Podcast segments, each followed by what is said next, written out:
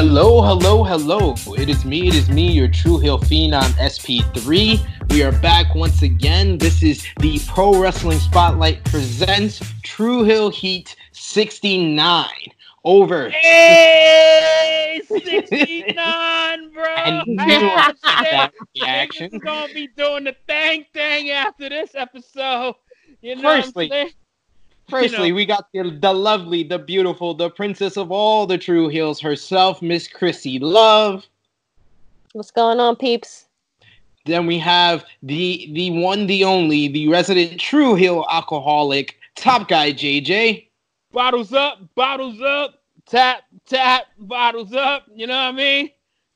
You know, On this edition of True Heel Heat, since we already gave you our WrestleMania 36 reactions, we're going to be giving you a full ranking of all 36 WrestleManias. Yes, we did the hard work for you and we ranked them from mm-hmm. worst to best. So that's what we're going to get into. But first of all, we got to tell you what we've missed. We got to go through our top news. And then, firstly, how we start off every True Heel Heat is with our True Heel roll call. This is where we shout out everyone that's contributing to us on Facebook, on Twitter, on Instagram, on the YouTube channel. So our top three conversation starters are True Heel Trinity is coming in at number three again. Is the New Japan aficionado James Wims. We got at number two the host of the Romeo Report, Romeo Anthony Cologne, and number one once again the Negro Buck, Nick Jackson. Yo, The is true- anybody ever gonna dethrone this man? Like, oh my Probably God. not. You know what? This my man, man my man loves wrestling and he loves the True Heels. Shout outs to you as always, man. Where You know, shout outs to you, brother. He's a dedicated brother. Co- uh, True Heels that we got to shout out. oh, Coach- cheers. Cheers. Salud. Yes. Cheers to you guys. Cheers. My my my lens cup. Uh cu- the Now, True Heels got Paul. to shout out. True Heels we got to shout out Cody Thornton, Daryl Lucas, Brian Bollock, John E. Marrow, Donald Nurin, and Kayla Cheto.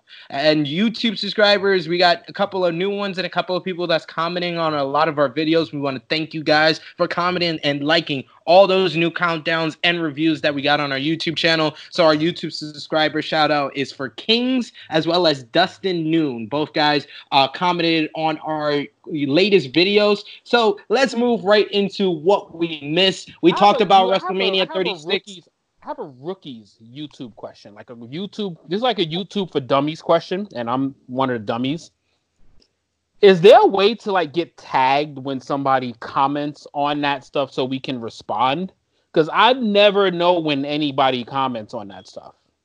You just check the comments on the page. The the True Heel Heat usually gets tagged in it. But yes, if you check the comments on the page, you can usually respond to them. Are your notifications open or where you, you want to be notified when a person like posts on that page? Yeah, you have to make that. You have to actually go through making the notifications open for that. Okay, thank you. That's why I just said this is a YouTube for dummies question. I was a dummy. I novice. made myself the He guinea was- pig. Yeah, I made myself the guinea pig. Thank you. And you're welcome to all the other YouTube dummies out there that, that don't know that either. So I just sacrificed myself to look like the YouTube dummy for the rest of you guys. Sacrifice, yes. So let's move into what we missed. We've already talked about WrestleMania 36, so we got to talk about the Raw after WrestleMania. I would probably say that Top Guy JJ was wrong when he said last year WrestleMania 35, Raw after WrestleMania would be the weakest because WrestleMania 36 was like, hold my beer. It's not Weak as fair. It's not I fair. know, It's not but it is what it is. No, I'm as- stuck on my call. That is not fair. Week's edition, Drew McIntyre defeats The Big Show to defend the WWE title. This was moments, 22, 20 minutes after he uh, defeated Brock Lesnar for the WWE Championship. A lot of the footage was recorded before WrestleMania was even recorded. So if you notice, certain people were uh, not in like the WrestleMania gear, not like a typical Raw after WrestleMania. That's probably why, and why a Mhm. lot of the footage did seem kind of old or not into like what was going on with WrestleMania. So, any any comments on the Raw after WrestleMania or? Nia Jax came back. Exactly. I think that's and, and Bianca, and Bianca Belair Belair. Boo! called. I hate that. No, no, no, no, no, no, no, no, no. Why No, do you hate that? because she's gonna get lost in the Yeah, shuffle. Bianca like Belair's she, she still has so much stuff to do. At NXT, I feel like they never gave her a chance. You know, I mean, yeah, put her with her husband, but like, I don't know, man. I don't. I, I I'm I'm happy, but I'm not happy at the same time. It's like a curse. You know what I'm saying? Like, I don't know, man. Like, I I was really really sad and happy. The debut was cool. It was cute. You know, her against Zelina, great. But it was cute. You know, the debut was cute. It was cute. Like the way Montez, I mean, he looks at her like it's crazy, like it's beautiful. But like I'm just Yo, very Montez looks at her like he wants to fuck her every, Every- minute of the day, absolutely, and that's how. It, and that's Um, How love. it That's should be. black love. You know what I mean? Like and she's yo, like, "Wait, you ain't gotta talk. You ain't gotta talk. I don't need y'all to talk. I'm good." But it was it was very weirdly blocked her debut as well, where she's talking to Zelina Vega but looking at the camera, where Zelina is thirty feet behind her. That was Right, very you know what I'm very saying? Like- weirdly blocked. It was awkward. it's just, it's a curse and, and a gift she at looked the at same the time. hard camera, and you Yeah. know, Vega And was the the, person other fi- the person she was way. Like, Yeah, And you don't know when Zelina's gonna fight because she has on like wrestling clothes. Like, You know, it all it all kinda like seemed the- very telegraphed. kind of like the production team is supposed to like put her on, or the cameraman's supposed to be in the right place. You know, like she followed the cameraman, so that's not her fault. that is Teach true. You know, she knows what she was. Right. Yourself. Uh, whoever you want to blame for that, it was just course, well, very she awkward. can't go in the ring and then tell the cameraman you need to go there that was a way. camera guy right by the ring. You fix that camera, or you tell that guy to turn around to the other side. It's very simple, but Right. we're not going to go into that. What was your thoughts, Top Guy JJ? I think we kind of said all the gist about Raw after WrestleMania. We kind of agree it's the weakest. What was your thoughts on the Dark Side of the Ring Brawl for Raw episode? If you guys haven't already, you can check out me and Krssi Luv. All of our thoughts on that episode on our latest review that's up on the YouTube channel right now. Top Guy JJ, what was your thoughts on the episode? It's slightly down from last week's New Jack episode. The documentary turns- episode. it turns into another round of uh, Cornette versus uh, Russo. But also another note from uh, this episode is that former WWE writer uh, reports that Vince McMahon contemplating the return of the re- of the tournament for the inaugural season of WWE NXT. So in 2010, we were gonna see the Brawl for All return. Apparently, No. Wow. yeah, 2000, 2010. That was that was a strange time. They wanted Wade Barrett to win that NXT season. He was a bare knuckle fighter, so that kind of makes sense. But uh, what was your what was your thoughts on the episode, Top Guy JJ? I'll be right Ah, back. All right. Yep. And so then to recap for me for for I mean the Raw one, just a quick note. So Brock and McIntyre didn't main event WrestleMania. It was Big. Show versus McIntyre. It was taped for Raw, so stop it. Go on, go. with your thoughts on it, and then we can move on to to Dark Side of the Ring. Uh, so thoughts on Raw or thoughts on Dark Side? What's your thoughts on Dark Side? You're the one that mentioned Raw. We moved on from Raw. Uh, Dark, Dark Side of the Ring just really just kind of emphasized to let me believe that if Jim Cornette could fight, he would be a wrestling Hall of Famer. Because the promos and the stuff that he can that that comes out of his mouth, if he was able to back that up with in-ring action, he would be a Hall of Famer. he is a Hall of Famer. He he would be a wrestling hall, like a wrestler's Hall of Fame. He'd be in a Hall of Fame for wrestling. He is in the Hall of Fame for Not wrestling. for his contributions. He wrestling. is. It is. It's, it's talking about as a you, wrestler. you say he can be a Hall of Fame wrestler. Stop saying he can be in the Wrestling Hall of Fame. He's already in the Wrestling Hall of Fame. so, He could be a know- Hall of Fame wrestler. what the hell I meant. No, I didn't. That's like, yeah, you know what the hell I meant. Not as a commentator, not as a manager, not as a contributor, as an in-ring competitor. Because the shit that comes out of that man's mouth is legendary. Like when he called him a shit stain of wrestling, a shit stain of life. He called him a shit stain of life.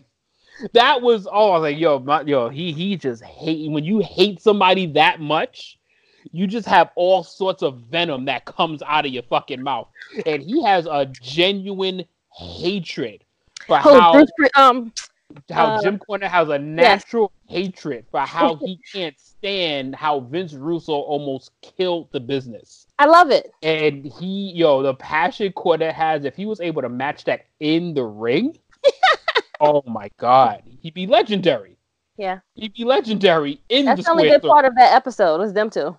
Yeah, other than that, I mean, other I than mean, that, I, didn't I really- think Bart Gunn, Bart Gunn And was Bart the Gunn, highlight for Bart me. Was pretty interesting because obviously it was like you know just reminding us of the guy that really got screwed. Like he really, Yeah, his whole yeah. career just got screwed. And anybody that's like, oh, he wasn't a good character anyway, I was like, and, yo, he was promised a feud, so let him get his one feud, fail it, and then move on. Like he could have got a match at Backlash. He could have got a match at Over the Edge. Like he like he could have got one of those regular ass in your house pay per views at the time, and he could move on- have. You're right. and move so on true. from him. Like nobody remembers them shits. No, So they really don't though. Have got one of those pay per views, called it a career, said, you know what, we gave you your shot, you failed. Now this is what we're gonna do with you. They didn't even give him that. They sent his ass home and kept him home for a year. like they gave him, they punished him for doing his the Yeah, doing the job that they told him to do. Winning something, they kept him home because he won something he wasn't supposed to.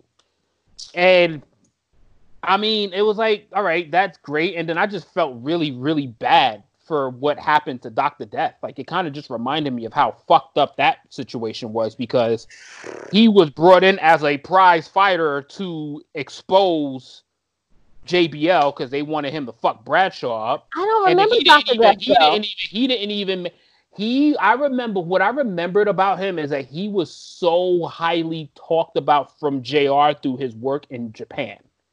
Gotcha. And the way Jim Ross was building him up, like he was really, really pumping Dr. Death Steve Williams up upon his arrival to the WWF.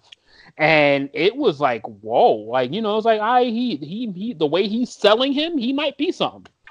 And then Brawl for All happened and nothing ever happened. Nothing ever happened. And it was like, Jesus Christ. And it was like, you know, we don't ever really think that deep into something until you kind of get the story. But when I do remember, I do remember how JR was plugging. He loved Dr. Death. He loved him. And other than that, you know, it's pretty much stuff that we pretty much knew already about the business. But those are the two outliers that came out of it for me was the Dr. Death side and the Bart Gunn side. First thing Sid asked me when we did that recording, you have your notes? No, no notes needed. Shit was trash, so other than that, yeah, it was a pretty, pretty, pretty fairly weak episode. I mean, and obviously it gives you that stain of a reminder of what happened to Darren Drozdov, which was fucking unfortunate as shit because it's like, damn. the good like- thing Yeah, I think, it, that, I think it added it added a lot to this documentary though. They kind of talk about how anything could happen in wrestling, and a note that uh, but he our did beat um he did beat uh JBL. Yeah, He and it was He like got- he got screwed in that- yeah, in that decision. But one but I last- mean, go ahead. No, go ahead. No, I'm just saying this is a competition that obviously no one gave a shit about. Like you can even tell from the lack thereof reactions of any. the, only time, the only time that crowd started to react to that brawl for all, and they any any reaction to it, and I remember this. I remember it pretty vividly. Was when Bart Gunn fought the Godfather. When Yes. them two fought, there was actual reaction. Like there was an actual.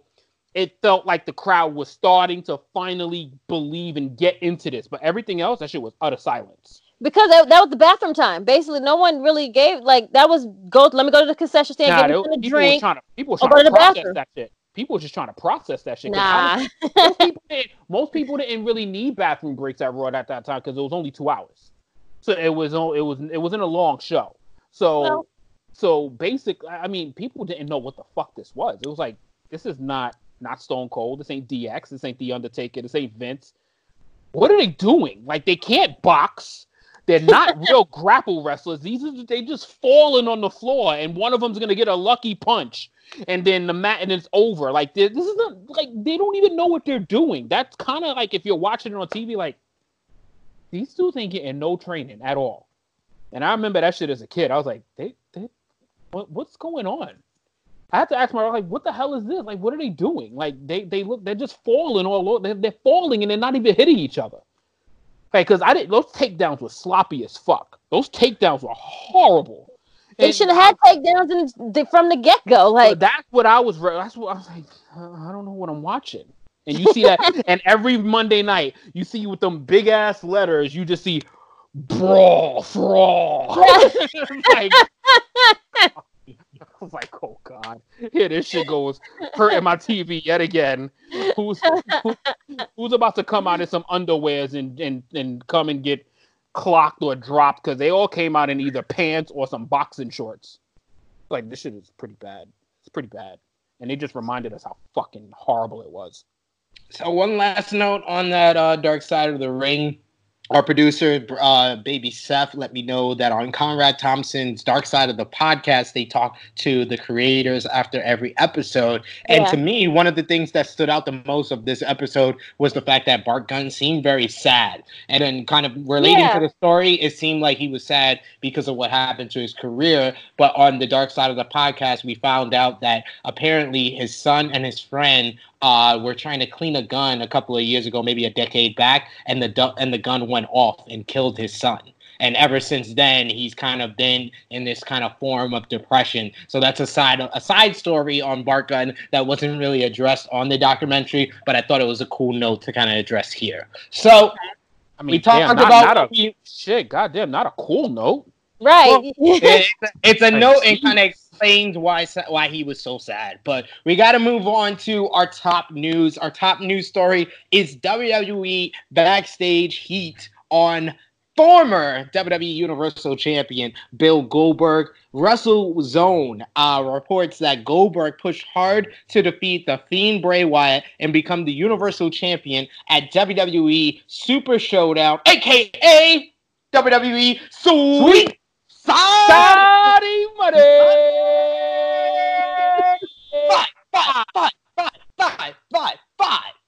And um, leading to a last minute change in WWE's booking plans. Wyatt was originally going over, but out of fear of damaging his character and his image, Bill talked them into giving him creative control, arguing that younger fans would want to see Goldberg and his uh, superhero character topple Lies. topple No. the monster, topple the monster, save the day, and come out on top. Bray That's agreed.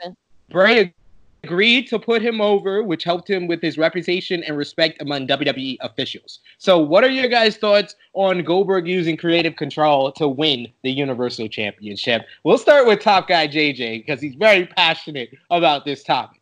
I'll give two of them for you, friend. Make it three. Make it four. Okay. So are people gonna get it yet? Why this pisses me off? Are people gonna finally start to register this shit as to why I have profoundly said that his eulogy was written? Because Then he got in the now, ring with Goldberg. oh, we just spent all that time making him this unstoppable force that the WWE could have backed their engine behind. And then here this cocky son of a bitch comes Mm-hmm. And interjects his old ass and says, I need to go over to save my reputation. Nigga, you're Mhm. 53 years old. Yep. Your career is over. It's over.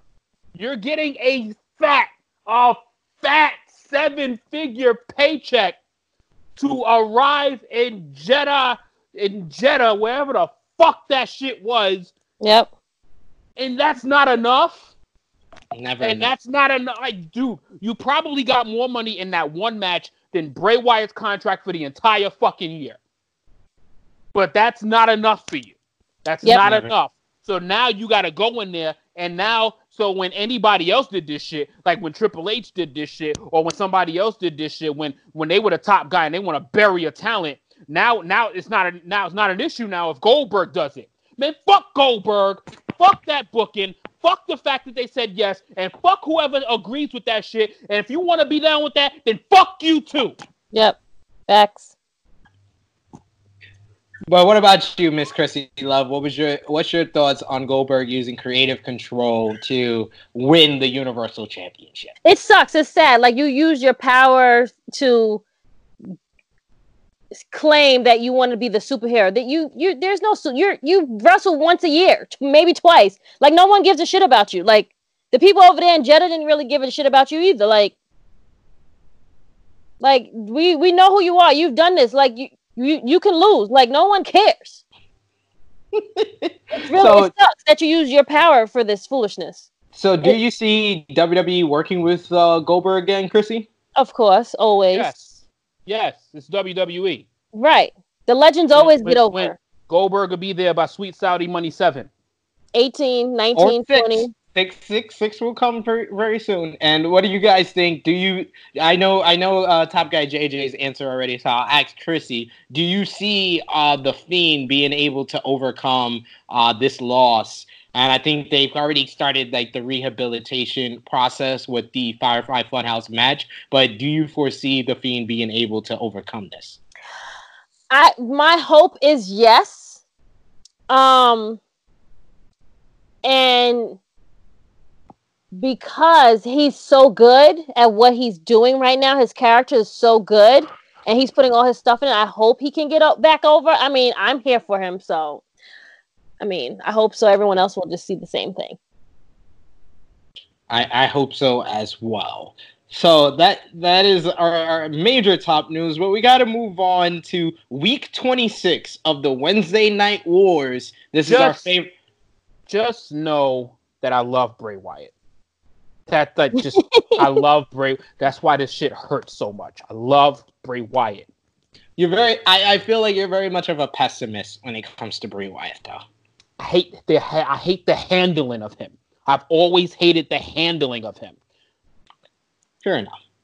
So week 26 of the Wednesday Night Wars, AEW Dynamite and WWE NXT. Finally, after I believe it's 16, 7, 16, 17 weeks of 2020, WWE NXT has finally been victorious. Victorious once again over AEW Dynamite.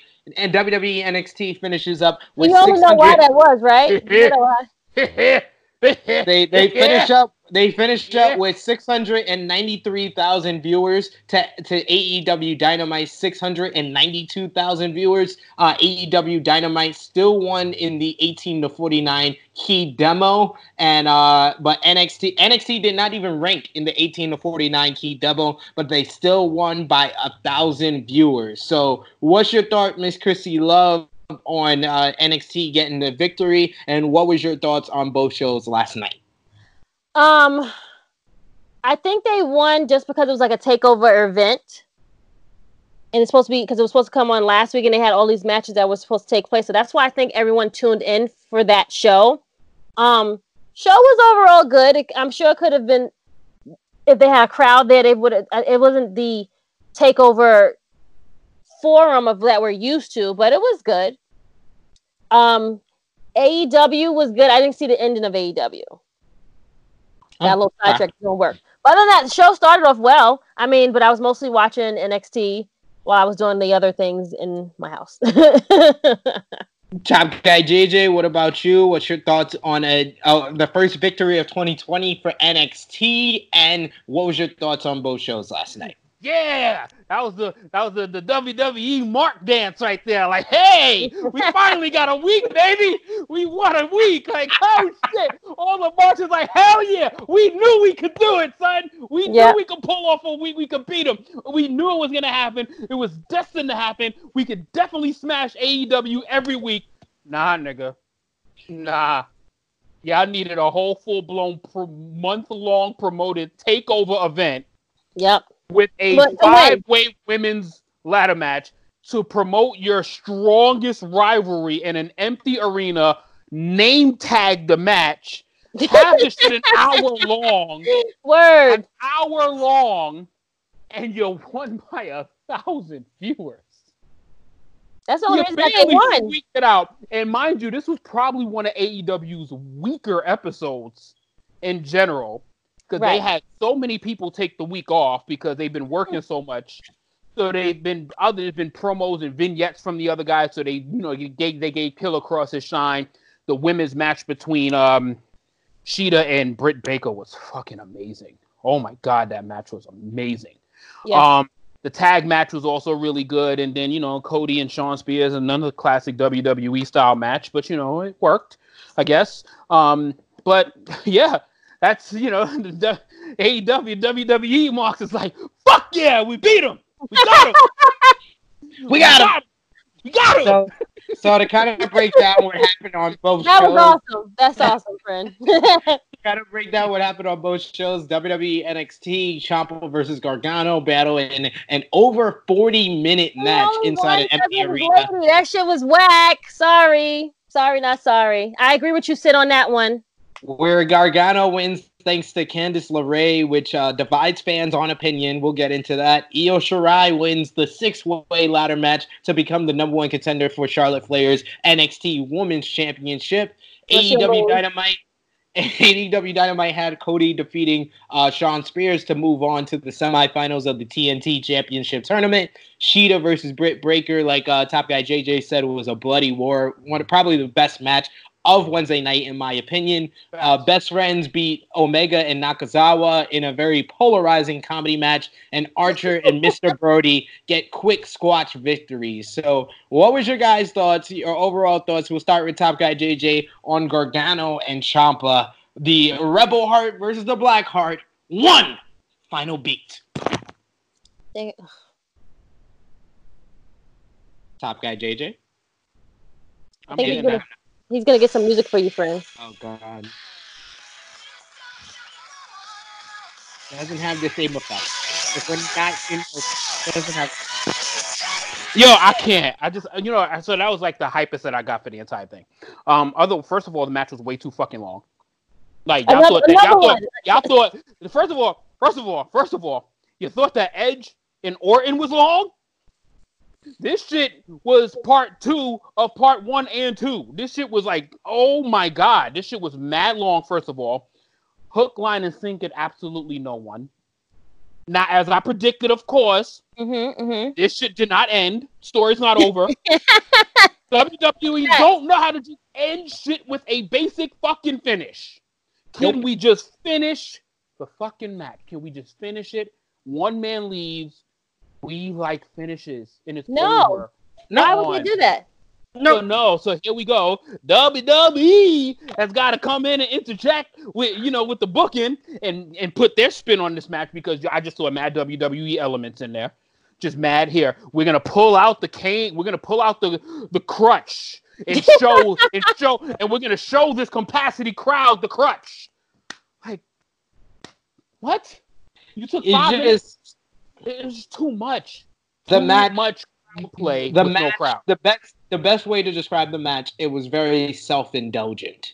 And it was very against everything that the program was about. The program between Ciampa and Gargano was very organic. They broke up. They they got together at the right time. They broke up at the right time. They had their their series of matches. Maybe the third one came a little bit fast because of the injury to Aleister Black. But they they pretty much all of their matches at the it was at the right time. When they brought this feud back, it kind of felt like it was a rehash, but they were able to get you back into the feud over the last couple of weeks, building up to this match. And then it was just a whole bunch of stuff where they were hitting you over the head with stuff. Yes, I'm gonna attack his neck. No, no, no, no, Johnny, you can't attack his neck. He's had neck surgery. I know he's had neck surgery. Just hitting you over the head with the fact that Ciampa has a bad neck. I get it. I get it. I've been watching. I've been watching for a number of weeks. You don't need We to all tell have. me this. sh- We don't need to tell me this shit. Like I was like, I was like, yo, this is just way too long. It was definitely better worked than Edge and Orton. Definitely better worked.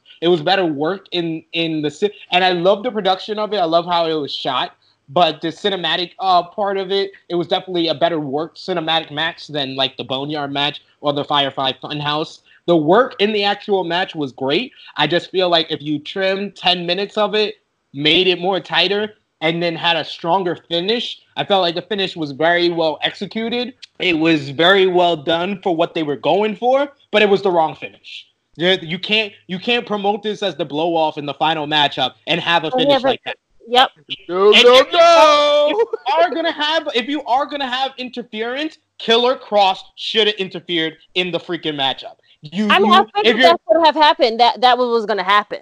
if you have interference, it should at least make the fans anticipate what's next. If you had Killer Kross interfere, it'd be like, okay, what's next? It's ch- it's gonna be Ciampa and Kross. Oh, I'm gonna look forward to that. You make people tune in. There's no reason to tune into NXT next week. They literally promoted nothing outside of a lower third that said Cruiserweight Championship tournament starts next week. That's it.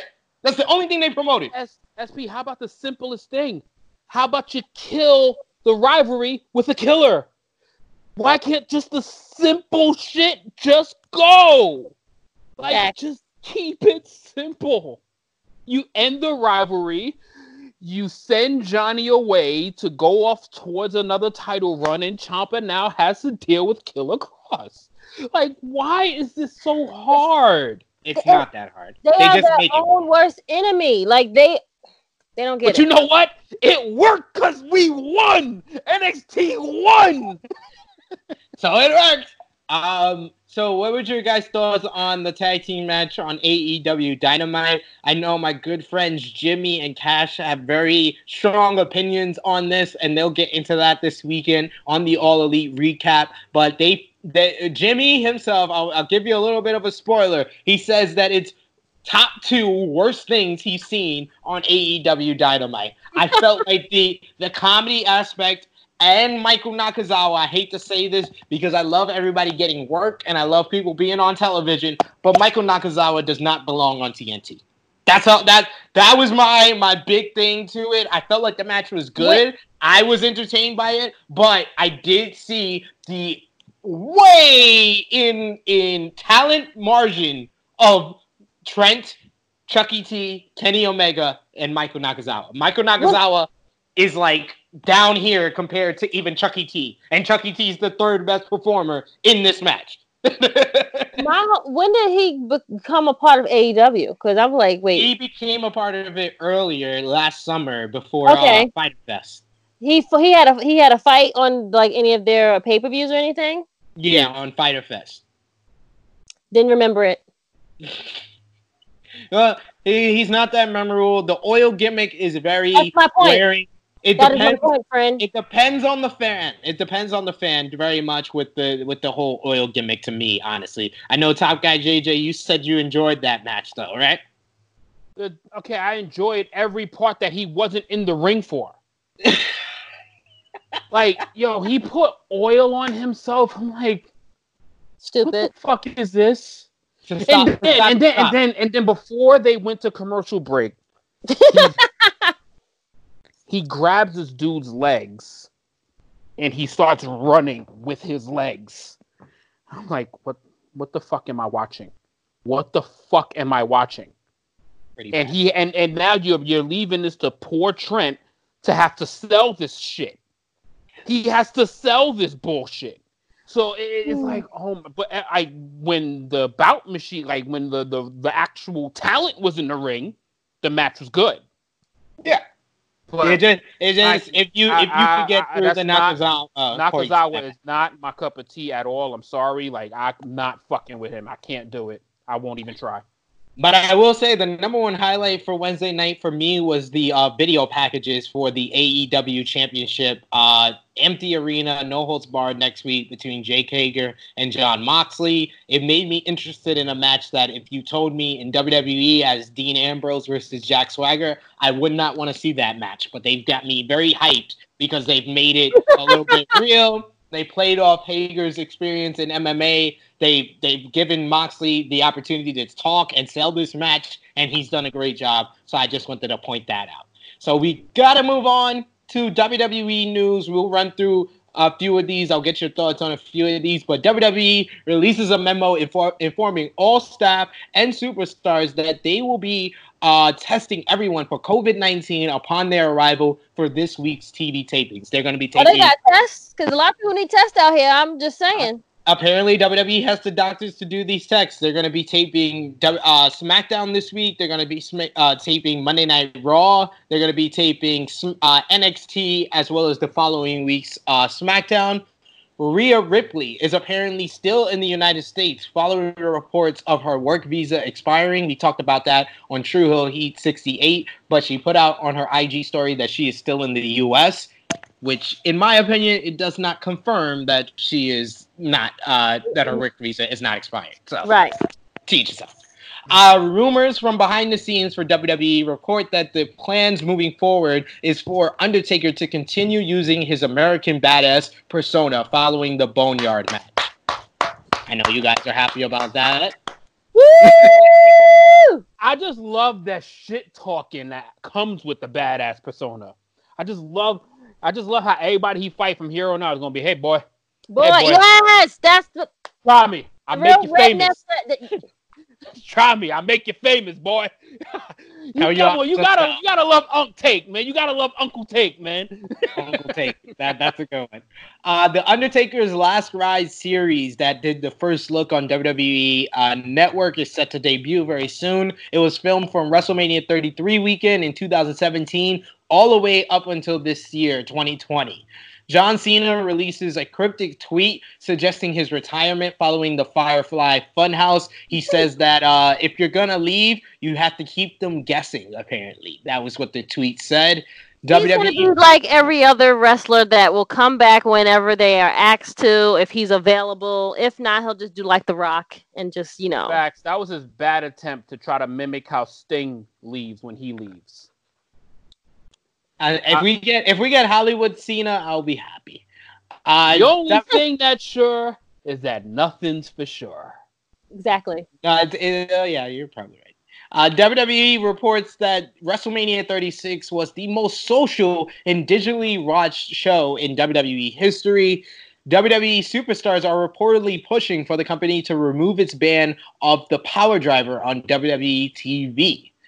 AEW news: Matt Hardy challenges La Champions, uh, Chris Jericho, to an elite deletion match at the Hardy compound. Wrestling Observer reports that AEW has not decided when or if this match will take place. And all I have to say, uh, my good I want friend to see the little. I want to just see the little babies.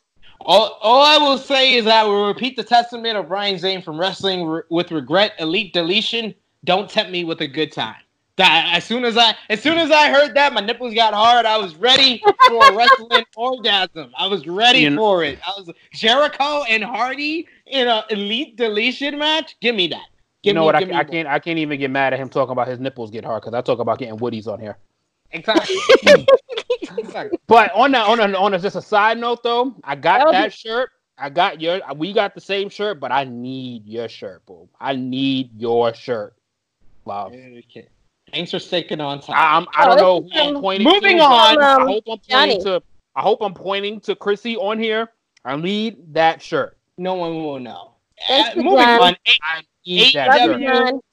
AEW Double or Nothing is has been officially canceled. The MGM uh, Resort Arena has officially announced that all events up until May 31st have been canceled officially. Very sad news for everyone that was going out to Las Vegas. We feel very bad, but hopefully we get something in place of that from AEW. Uh, New Japan Pro Wrestling have shut down their Japan store this week and have canceled all events up until May 4th due to their current reinstated lockdown order due to the COVID 19 virus. Impact Wrestling Impact Wrestling has uh, officially decided they're going to be filming from an undisclosed secret location for their next few weeks of television this coming week. The plan is to also shoot their now canceled Impact Rebellion pay per view as a TV special for AXS TV. And ROH Ring of Honor has officially signed uh, Angelina Love of the Allure to a new contract with the company. So that is all of the top news. So now we get to the meat and potatoes of this episode of True Heel Heat, where we're going to count down and rank all the WrestleManias from 1 through 36. How was your experience doing your research for this ranking? I'll start with Krssi Luv. Um, it was hard because I kind of forgot my job, and I'm apologizing to you, sir. um, but um, going and seeing you guys' numbers and seeing once you broke it down, it was kind of easy to put where I wanted for like my top ten. And then once it got to ten, I was like, ooh, where do I put everybody else? You know, like Yeah. like after 10 i didn't really care after you know like i just just was like putting in fillers like you know jobbing people you know just putting people there I, thinking- I, I knew who was going to be last i knew that for sure i knew who was going to be last and i knew who was going to be my 10 so you know How about you, top guy JJ? After number four, that shit got hard as fuck. oh my god! I was like, yo, I got my top. Like, I was like, I, oh, I got this in the bag. I got, I got my top four knocked out. I got my bottom three knocked out. So I got, I was like, oh shit, there's still 29 more of these bitches. Right. there's still 29 more of these motherfuckers. And then it's like, yeah, as as as you know, Miss Krssi Luv just said, it's kind of now it's thinking about the moments, thinking about the memories, kind of like maybe putting on a on a film for a few minutes just to kind of get that mem- to see what this WrestleMania gave me as far as watching the memory of it, see how it made me feel, and then start to think about the other aspects of the card. Like the top ten was more of like a full breakdown for me, and then the rest was what moments felt better, what gave me the moments, what is it that stood out a little bit more than the other, and it's hard. That shit is hard. This is a lot harder than you think. Like counting down 36 of these motherfuckers when when when 20 of them are fucking bad. Like that shit is hard. It's kind Counting of down that, that last difficult. 20 is a bitch. I No, no, think if no, we no. were all together, it probably would have been a little bit easier. But if you had to like do it by yourself and really think and be like, damn, what happened on this particular one? Like you had to like think back, like, damn, where was I when I seen this? Like what what made this match stick out? Which made this like, you know, things like Oh, that. Oh, you're welcome, boo, because we ha- we were there. Leave it yo. I'm saying that having to punish my bro. Oh my god, seeing some of them shits in person too, and seeing them live was like, oh god, right. oh god. Here's my shit stain WrestleMania right here. This is my shit stain in the bed right here. And you Here's had to my, here's my skid marks. Had to relive it. So let's start from the bottom. We go in from worst to best. Our worst WrestleMania. I think we all three agreed on this one. It was WrestleMania nine from the uh from Caesar the Palace. Caesar Palace in Las Vegas, Nevada. Wow, Uh, I remember think it like it was yesterday. wow. yeah, what do you remember about it? The cheesy ass outfits and the the ten people that were there was bad on a hot ass day in Las Vegas. Hey, all I remember is that this is the And it wasn't live; it was taped. It wasn't even. It was like a. It was a taped WrestleMania. It wasn't live. It was on tape delay. It was on tape delay. It wasn't taped. It was on tape delay, which means that it was a couple of minutes ahead. It wasn't taped. It wasn't. I'm just. I you gotta put the facts out there. okay. Uh, I I think this this this WrestleMania is very much remembered for the uh, very bad ending that it had to it when Yokozuna defeats Bret the Hitman Hart, only to have he died. only only to to have have only to have the immortal Hulk Hogan come out and win the WWE. The whole fucking card was bad. the whole busted The whole eye. fucking night was bad. The whole event was bad. The outfits were bad. The venues were bad. The sky was bad. The looks was bad. The ring was bad. Giant Gonzalez was the worst thing I ever seen on ah. TV. What the fuck? Mr. Fuji's angle with Yokozuna was shit. Hulk Hogan has to come out for his last moment of glory. It was the biggest shit show of a show I have ever seen in my fucking life. And I had to watch my hero surrender to Hulk fucking Hogan. And Bret Hart has to tell that ego flipping son of a bitch to go and win his title. Like, oh, that shit was was your hero? horrible. That shit was uh, Bret Hart got shit thrown in his eyes to cost him the WWF championship to Yokozuna. Then Hulk Hogan came out to console him or whatever, and then Hulk Hogan was then challenged by Mr. Fuji and Yokozuna, and Bret Hart is encouraging his fucking yellow ass to go in the ring. Go, brother, go, brother. And then the fans like, you want to see it, brother? And it's like, oh god.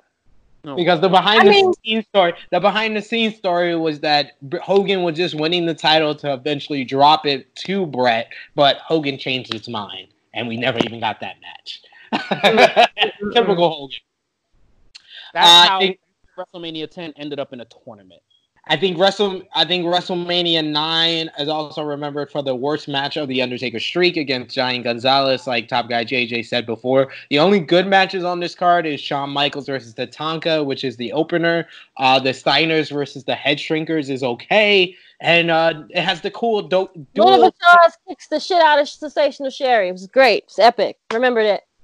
And you also Love had the, the, the dual doinks, the dual doinks. Oh, Uh, as yes. Doink the Clown defeated Crush. And Wow. coming in At 35, after the worst, the second worst WrestleMania in history, WrestleMania 2, coming from three locations in New York City, Los Angeles, and Chicago. Not much to say about this WrestleMania. There are no really good matches on this card. Uh, Very 80s. very It was- 80s. It was too shitty for one city. best way to describe it. Coming in at number 34, we have WrestleMania 11. This was headlined by Lawrence Taylor going one on one with Bam Bam Bigelow. The best match on the card is the WWF Championship matchup as Shawn Michaels gets his first shot at the title against uh, Big Daddy Cool Diesel at WrestleMania. Uh, other than Love that, it. it's a very it's a very bad card. You got the Undertaker All and the King Kong Bundy in a very slow match. Yeah, uh, who was your favorite celebrity at WrestleMania 11? I had just liked the whole like gimmick where Shawn Michaels was supposed to bring out Pamela Anderson, but Pamela Anderson stood him up, and then he had to go out with Jenny McCarthy. It was just great '90s foolishness at its finest. Come on, man. Where's your black card at, boo? My best thing about WrestleMania 11 was Salt-N-Pepa. Absolutely. Like, what's wrong with you? That was Like, like- it's Salt-N-Pepa. Like, I only like, remember who- that's only because I, it goes with the Lawrence Taylor foolishness. McCarthy? It goes with the foolishness with Lawrence Taylor. That was all trash. I'm sorry, friend. Ooh, like, Sorry. Baywatch. I was a big fan of Baywatch. That's what that was back then. Sorry, friend. It was 90s. I was like, I was 11. What do you want me to do? I didn't know. Salt and pepper was popping at 11. I mean, nope.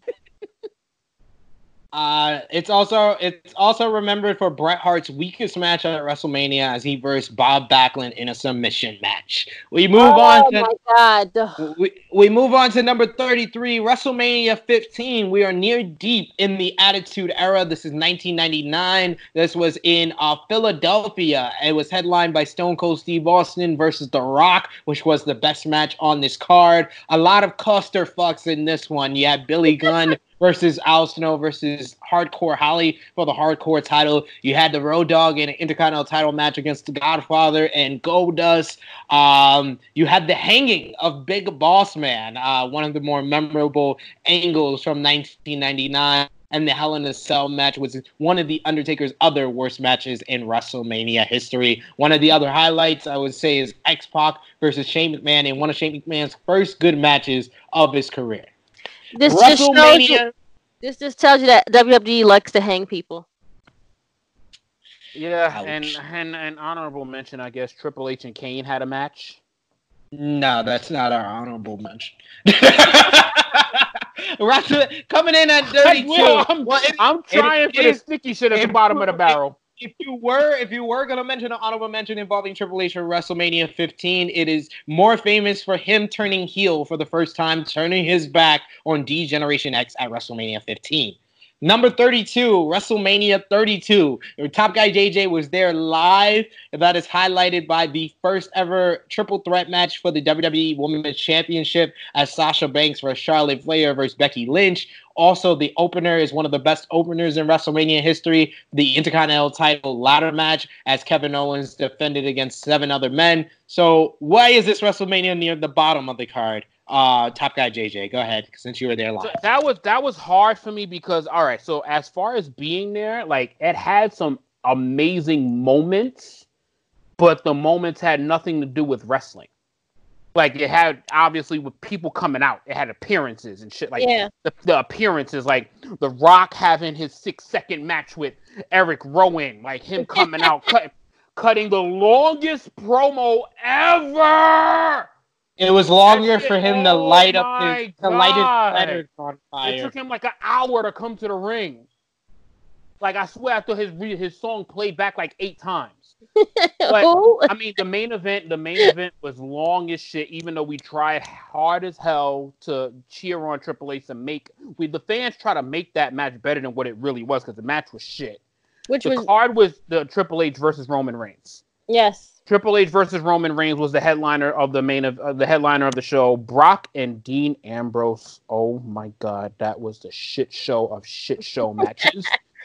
Um, so they basically threw the WWE roster in a clusterfuck called the New Day versus the League of Nations. this was just bad all over the place. This was just bad all over the place. Um, it did have one of the biggest pops of the night as after the match, Shawn Michaels, Stone Cold Steve Austin, and Mick Foley moments, uh, came right? out. Moments. That's not like moments. The moments didn't really have much to do with the actual matches.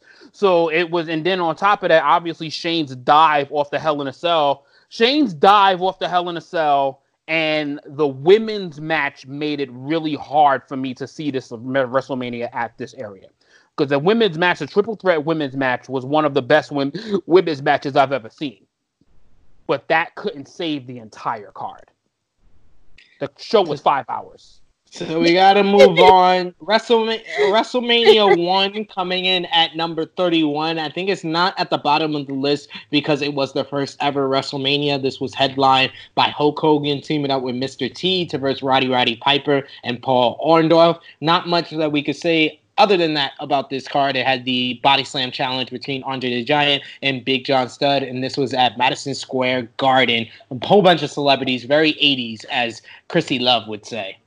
Coming in at number 30 is WrestleMania 27.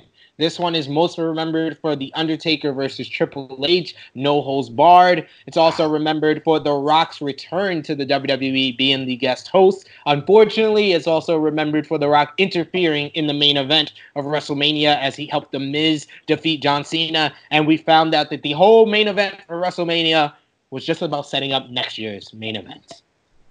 Yeah. WrestleMania 5 comes in at number 29. This is one of the earlier WrestleManias. This was headlined by the Mega Powers Implode. My yep. our our number one of our top 10 WrestleMania buildups of all time. Probably the best yes. put together buildup ever of WWE. One that wasn't organically put together like Bryan versus Authority or Austin versus HBK. This was one that they planned out intricately and it paid off perfectly, but it's near the bottom because other than that, the rest trash. of Not much else to say about trash. this. It was, at, it was in um, Jersey at the Trump Hotel, and it was trash. Trash.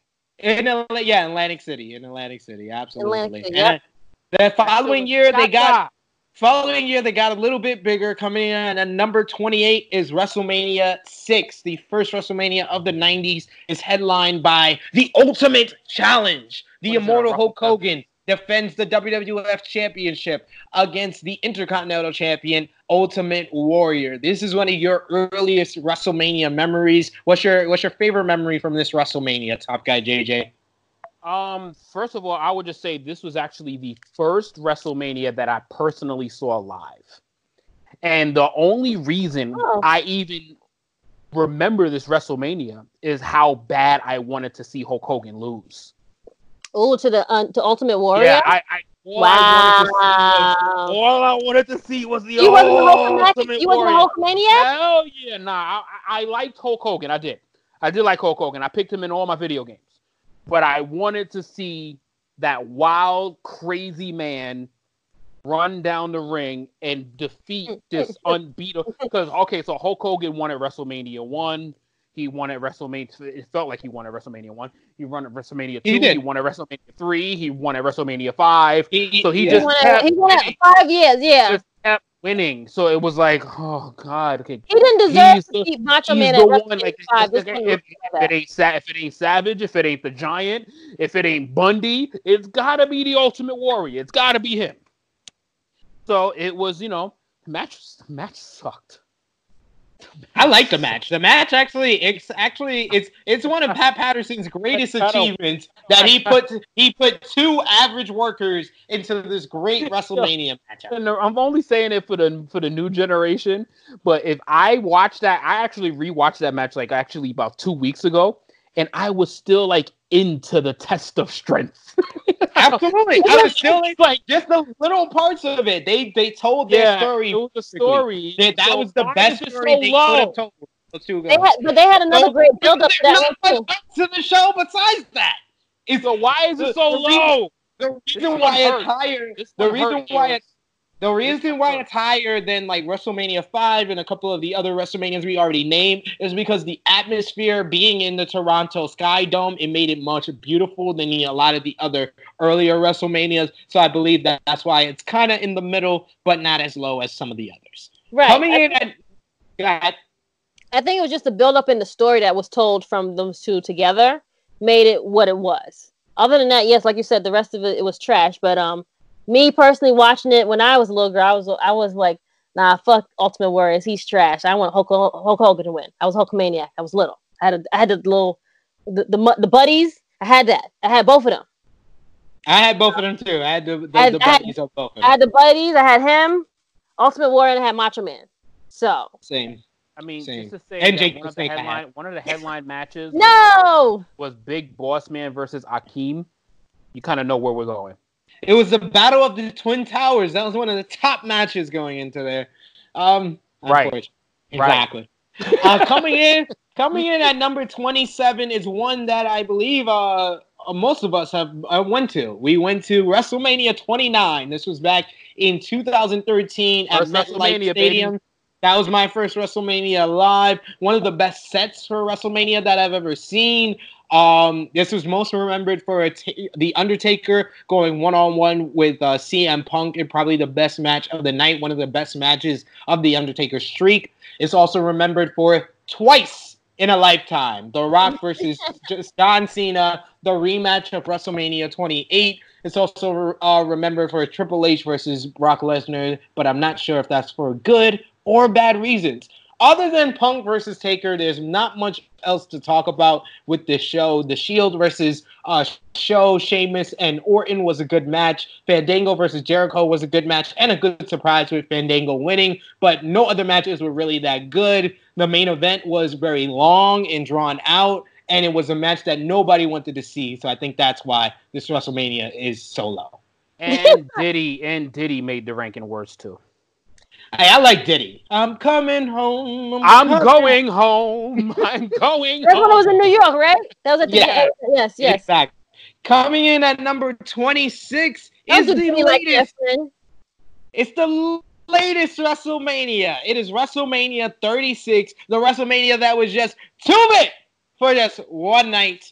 With this was highlighted by, of course, the Boneyard match between AJ Styles and The Undertaker on night one, and night two's Firefly Funhouse match between the Bray Wyatt and John Cena. But it has also very good to great matches like Charlotte Flair versus Rhea Ripley, the ladder match between John Morrison, Jimmy Uso, and Kofi Kingston, Kevin as well as Kevin Owens versus Seth Rollins was another good to great matchup. Uh, I feel like it's kind of in the middle because it's a lot of recency bias. We can't make it a higher than it already is. I kind of had it a little bit higher than what you guys kind of had it at, but uh, I think we kind of already gave our thoughts on 36, so we'll move on. Right. Coming in at 25, we got WrestleMania 18. Of course, this was from the Toronto Sky Dome back from WrestleMania 6. 12 years later, WrestleMania 18. This is most remembered for The Rock versus Hollywood Hulk Hogan, the, the icon versus icon battle. Uh, not much else from the show. I feel like it had a very good opener with William Regal versus Rob Van Dam. Triple H versus Chris Jericho might have been kind of I think it's underrated honestly. It was a pretty good matchup when I looked when I watched this show back, but it's flipped. just in the It wrong spot. flipped, Yeah, it should have just flipped. And for me as a wrestling fan to say if I had a match to recommend anybody, and we had this a, a lot of True Heel Heats ago. If I had one match to recommend, it would be The Rock versus Hulk Hogan at WrestleMania 18 for the energy and the excitement and the if you want to get into wrestling, that's the match for me. But everything else was like, goddamn. goddamn, it was hard. So it's like it's hard. From here on out, grading these WrestleManias was hard. It was by one or two matches pretty much. It's literally by moments. The moments makes it hard. But this moment just couldn't outshine the combination of the rest of the countdown. And then when you go back to like look at this, you like, damn, like back then we were really vested into those things, and like now you like, damn, this shit is like not good. Not all of them. yeah, like, that, ma- that match doesn't doesn't really ace that well. Rockin' uh, Hogan. right, that's what I'm saying. Like you, like back then it was like, oh my Yeah. god, like Wildin'. It doesn't. It doesn't. Yo, I, said this. I said this when you said that nonsense. I oh, showed that you son show some- one I new fan this. I No, showed you that match shouldn't, to because my, it's I showed that match to my eight-year-old nephew, and he loved it. It's just that match. Other than that, the But rest that- of that- the but card that's all I. That's all I big up is that match. I showed, Okay. I showed, I showed my 27 year old nephew, and he was like, "Man, I used to be a fan of The Rock." Moving on to number Oh, 24, wow. WrestleMania, WrestleMania 2000 or WrestleMania 16. This is most remembered for the triangle ladder match between Edge, Christian, the Hardys, and the Dudleys. Also, you had the three-way dance between Kurt Angle defending the Intercontinental and the European title against Chris Benoit and Chris Jericho.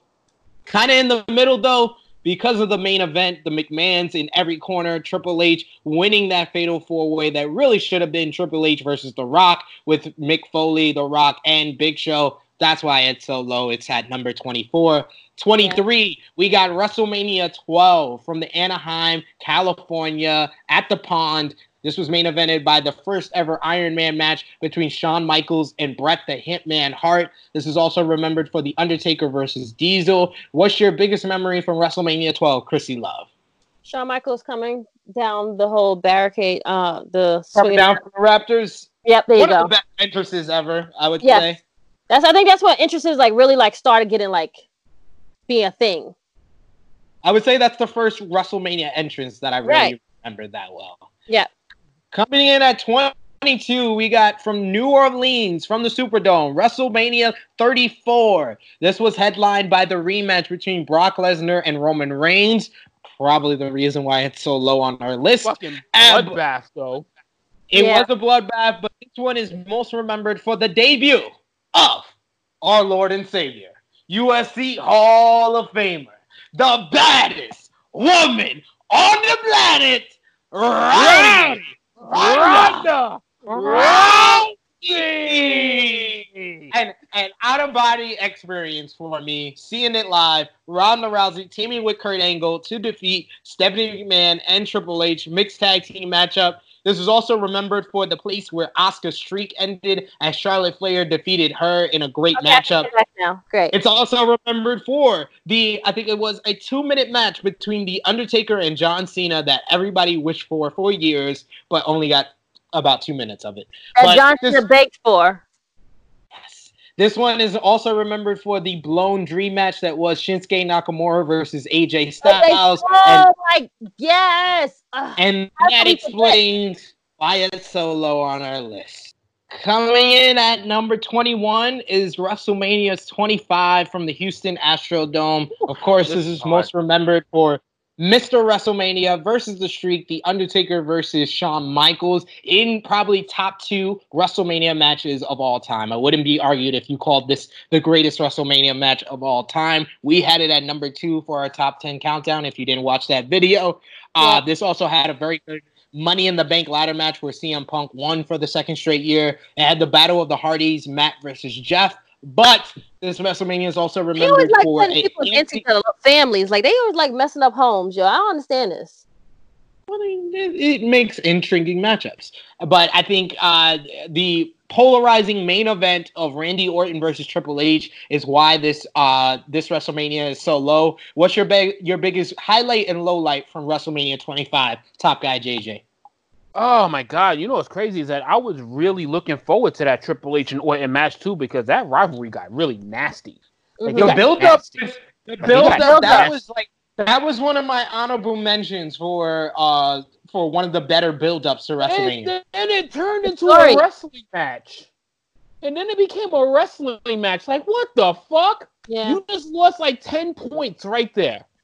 but then, but then, what got it up to this number is, in my opinion, the second greatest WrestleMania match in history. Which is That to me is number two, which is obviously Taker and Michaels one. That's the and, and Mm. I have a different reason for my number one, but the that was the number two match for me, in my opinion, as far as greatest WrestleMania matches, and my number one involved. the Whoa, same- whoa, whoa, whoa, whoa! We can talk about it when we get to that WrestleMania. You, you need to know how to do this. Like, let's move Oh, on to yo, number. A- A- SP, shut up. I'm just saying. I'm just saying. You don't you don't blow your load. Coming in, I blow, I blow a lot of loads. I I'm pretty sure. Coming in at number 20 is WrestleMania 35. This is last year from MetLife Stadium in New Jersey. This was headlined by the first ever female, all female main event of WrestleMania as uh, Charlotte Flair defended the SmackDown Women's Championship against Ronda Rousey's Raw Women's Championship against the Royal Rumble winner Becky Lynch. This is most remembered for the journey that was Kofi Ki- Kofi Mania as Kofi, Kofi Kingston Mania. defeated Daniel Bryan to become the WWE champion. This was also highlighted by a very good opener, a very underrated opener, as Seth Rollins defeated Brock Lesnar for the WWE Universal Championship. Krssi Luv, you were there live for, for WrestleMania 35. What's your biggest highlight and low light from that show? Highlight definitely was Kofi Mania. Um, low light, um, it was a long ass goddamn day. It was Bravo a long. It was Seven, a long day. Eight hours, bro. And I drove there. Thank God I did because I would have been stranded out there. Bless your heart. so I did all my drinking at the beginning of the day. Um, so I was able to get home with no problem. But it was a That's it was good. a long ass day. And if I ever do a WrestleMania again, don't I don't know.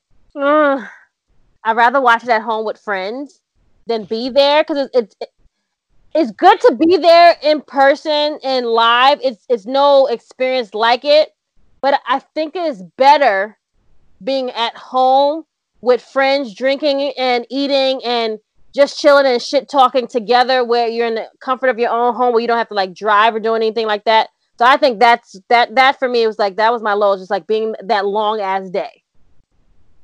All right. So let's move on to number 19, WrestleMania 13. This was in 1997 at the Rosemont Horizon in Chicago, Illinois. This was yeah, headlined locations and all, friend. This was headlined by The Undertaker winning the WWF Championship over Psycho Sid, one of the weaker main events to WrestleMania. What was your biggest highlight from this WrestleMania right here, Top Guy JJ? I think it is clear as day. Um, the third greatest WrestleMania match in my lifetime, which was Bret Hart versus Stone Cold Steve Austin. Like, oh my God, like signature looking all match was bad motherfucking ass. Like that was the highlight of the entire show, bar none. Not even need to talk about any other match on that card. It was all about that bout right there. Yep, that was the show. Our are definitely that was our number one on our top 10 best WrestleMania matches of all time. The submission match between Bret Hart and Stone Cold Steve Austin. It basically created the Attitude Era, the most successful period in professional wrestling history. Gave us the Absolutely. biggest baby face in wrestling history and one of the most underrated heels of all time with the anti-USA, the pro-Canadian Bret the Hitman Hart.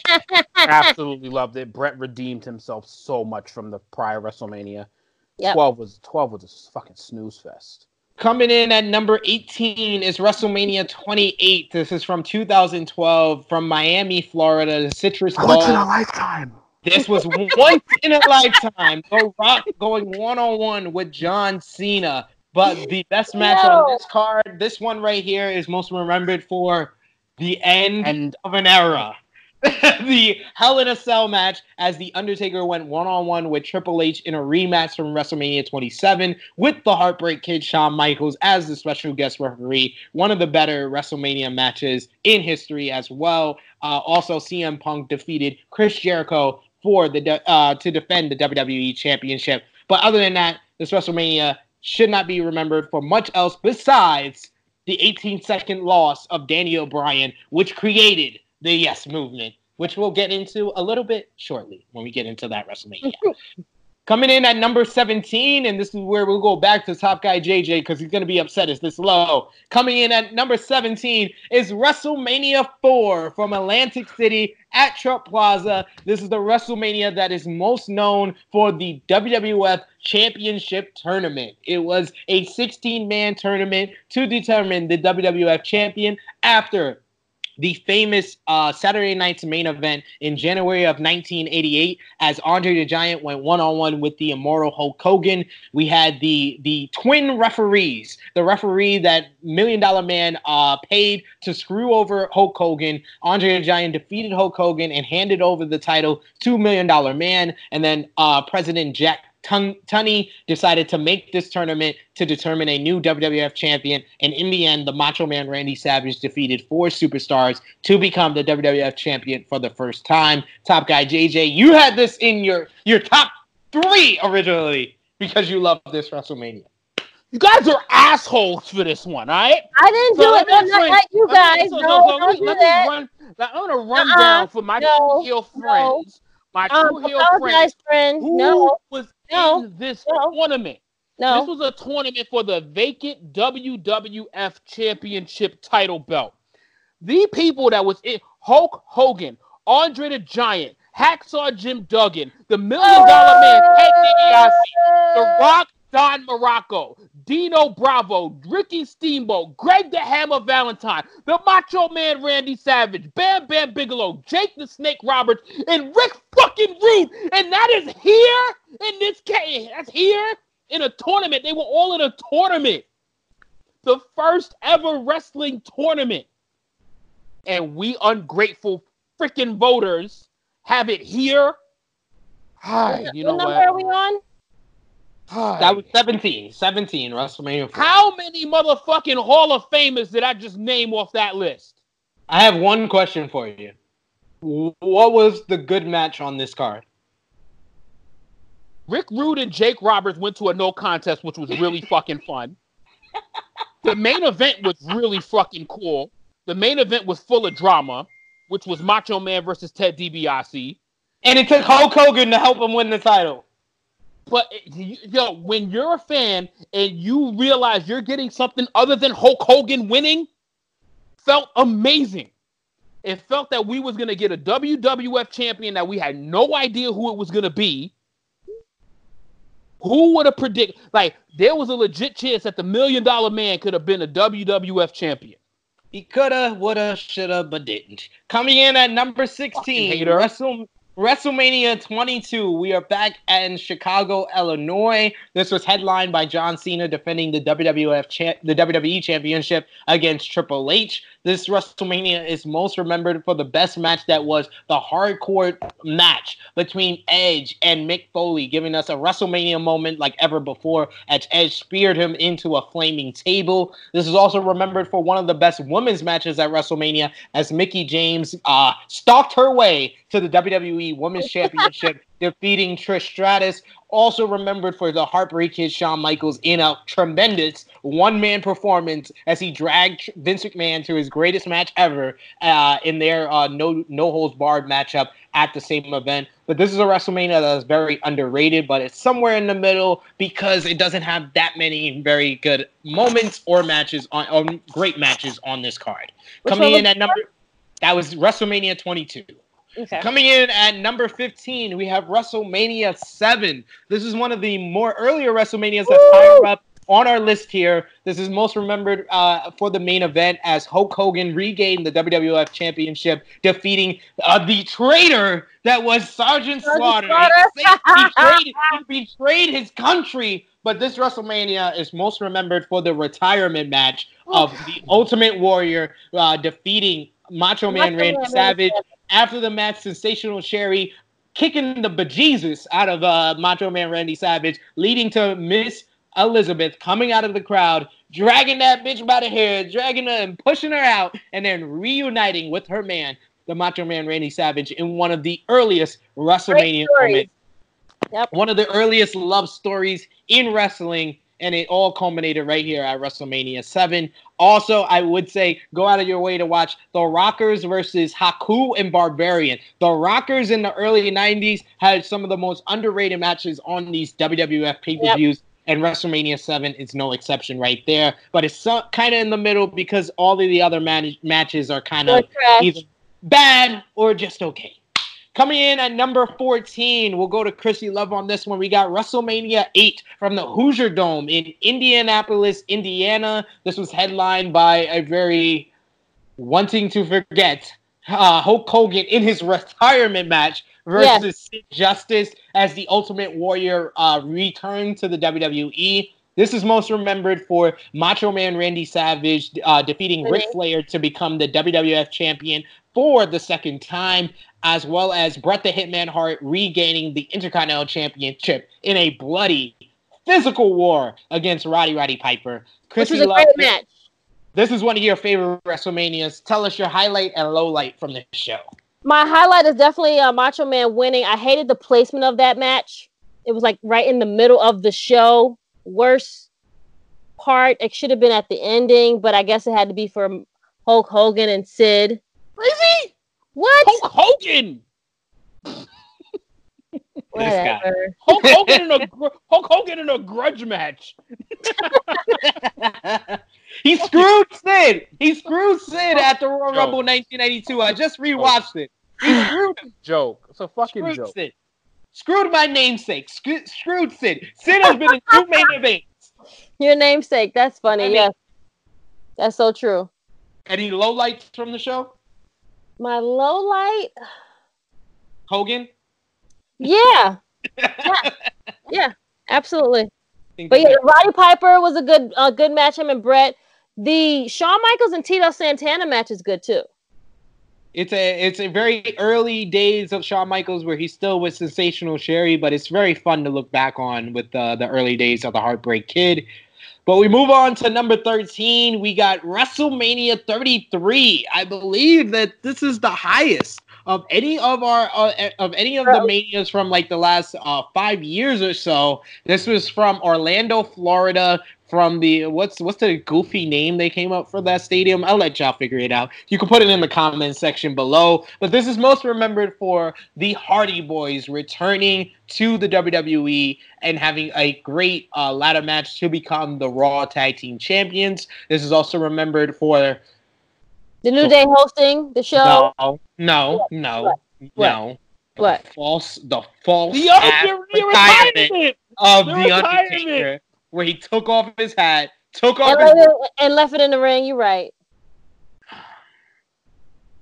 BS. Uh, AJ Styles and Shane McMahon had a really good, great matchup to open up the show. One of the best openers. It's in our top 10 openers for WrestleMania in WrestleMania history.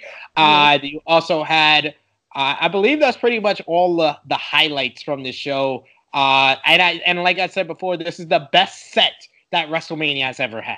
WrestleMania 33 with the roller coaster. Coming in at number 12, go, we have go go. go. Give me the green light.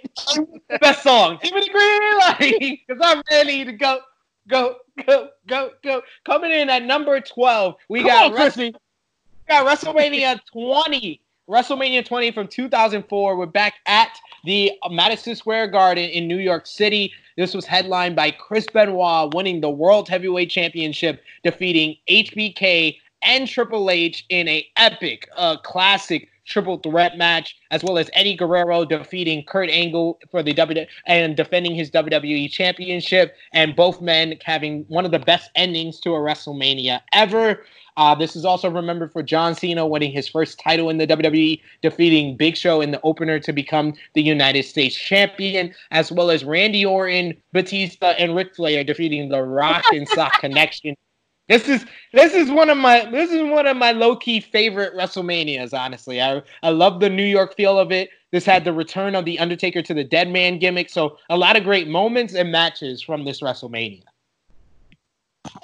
Yo, remember when, when remember when they advertised the him and Kane match? How they advertised Undertaker as just the tombstone?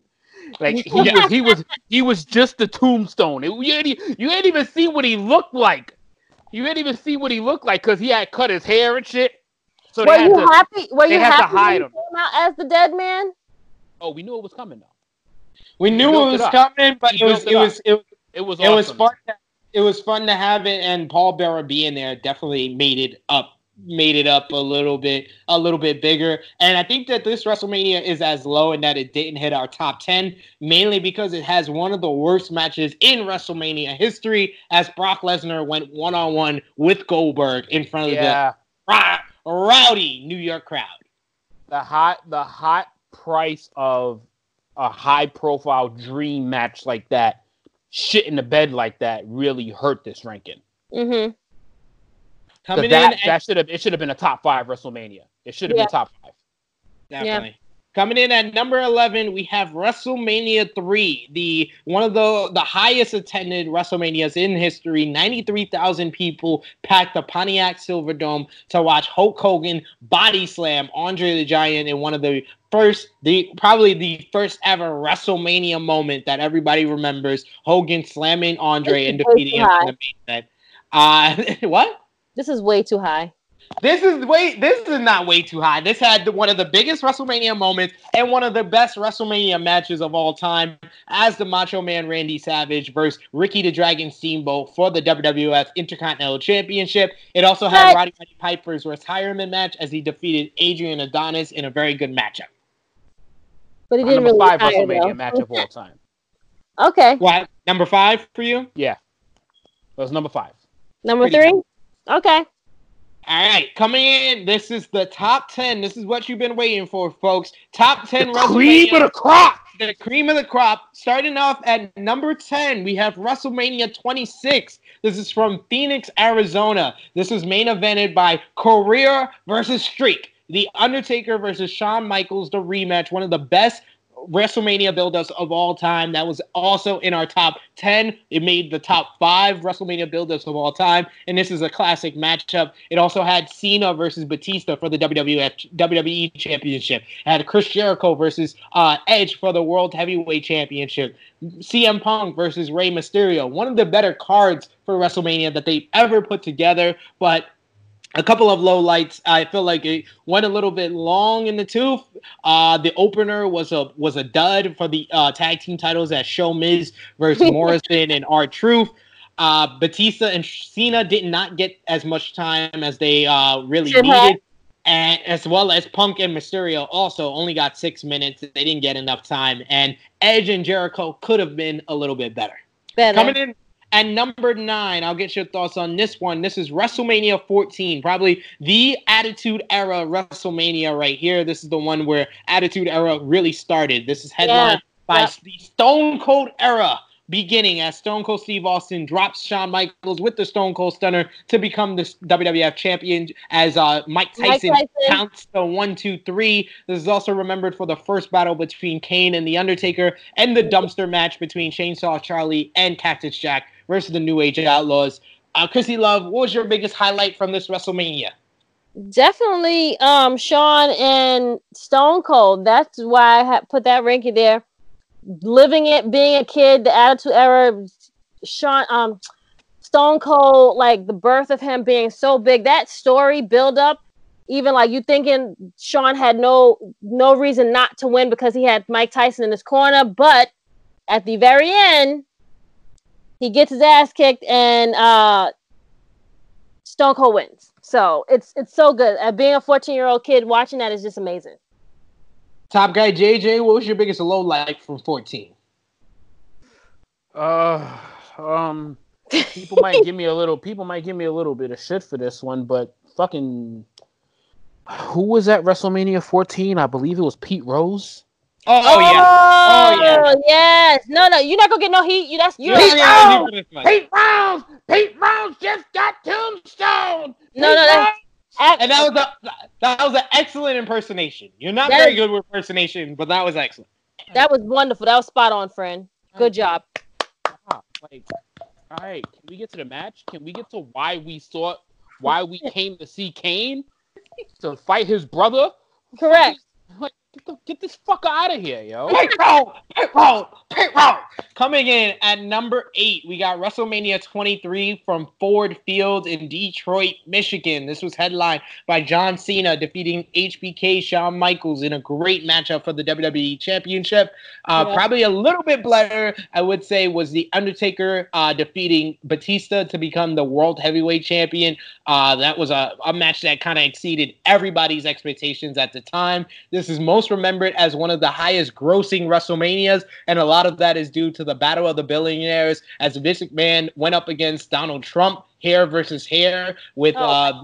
Vince being represented by Umaga, uh, Trump being represented by Bobby Lashley, and it also had probably the most star-studded lineup to a Money in the Bank ladder match ever with Rated RKO, The Hardys, um, Finlay, Booker T, Mr. Kennedy, and CM Punk.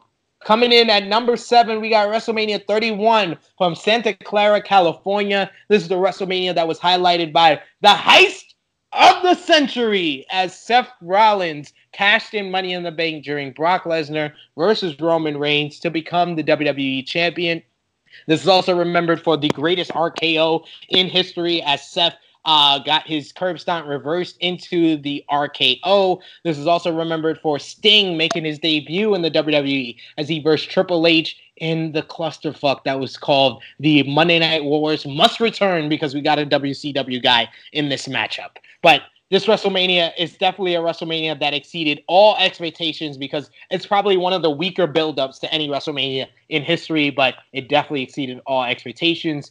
Coming in at number six, this is one we got to talk to top guy JJ about because he feels like this is the most underrated WrestleMania. Number six is WrestleMania 21. WrestleMania goes Hollywood from Los Angeles, California. This was headlined by the coronations of both John Cena defeating JBL as well as Batista defeating Triple H to become the WWE champion and World Heavyweight champion, respectively. But it's also highlighted by the one of the greatest matchups in WrestleMania history as the Heartbreak Kid Shawn Michaels versus Kurt Angle in a dream matchup.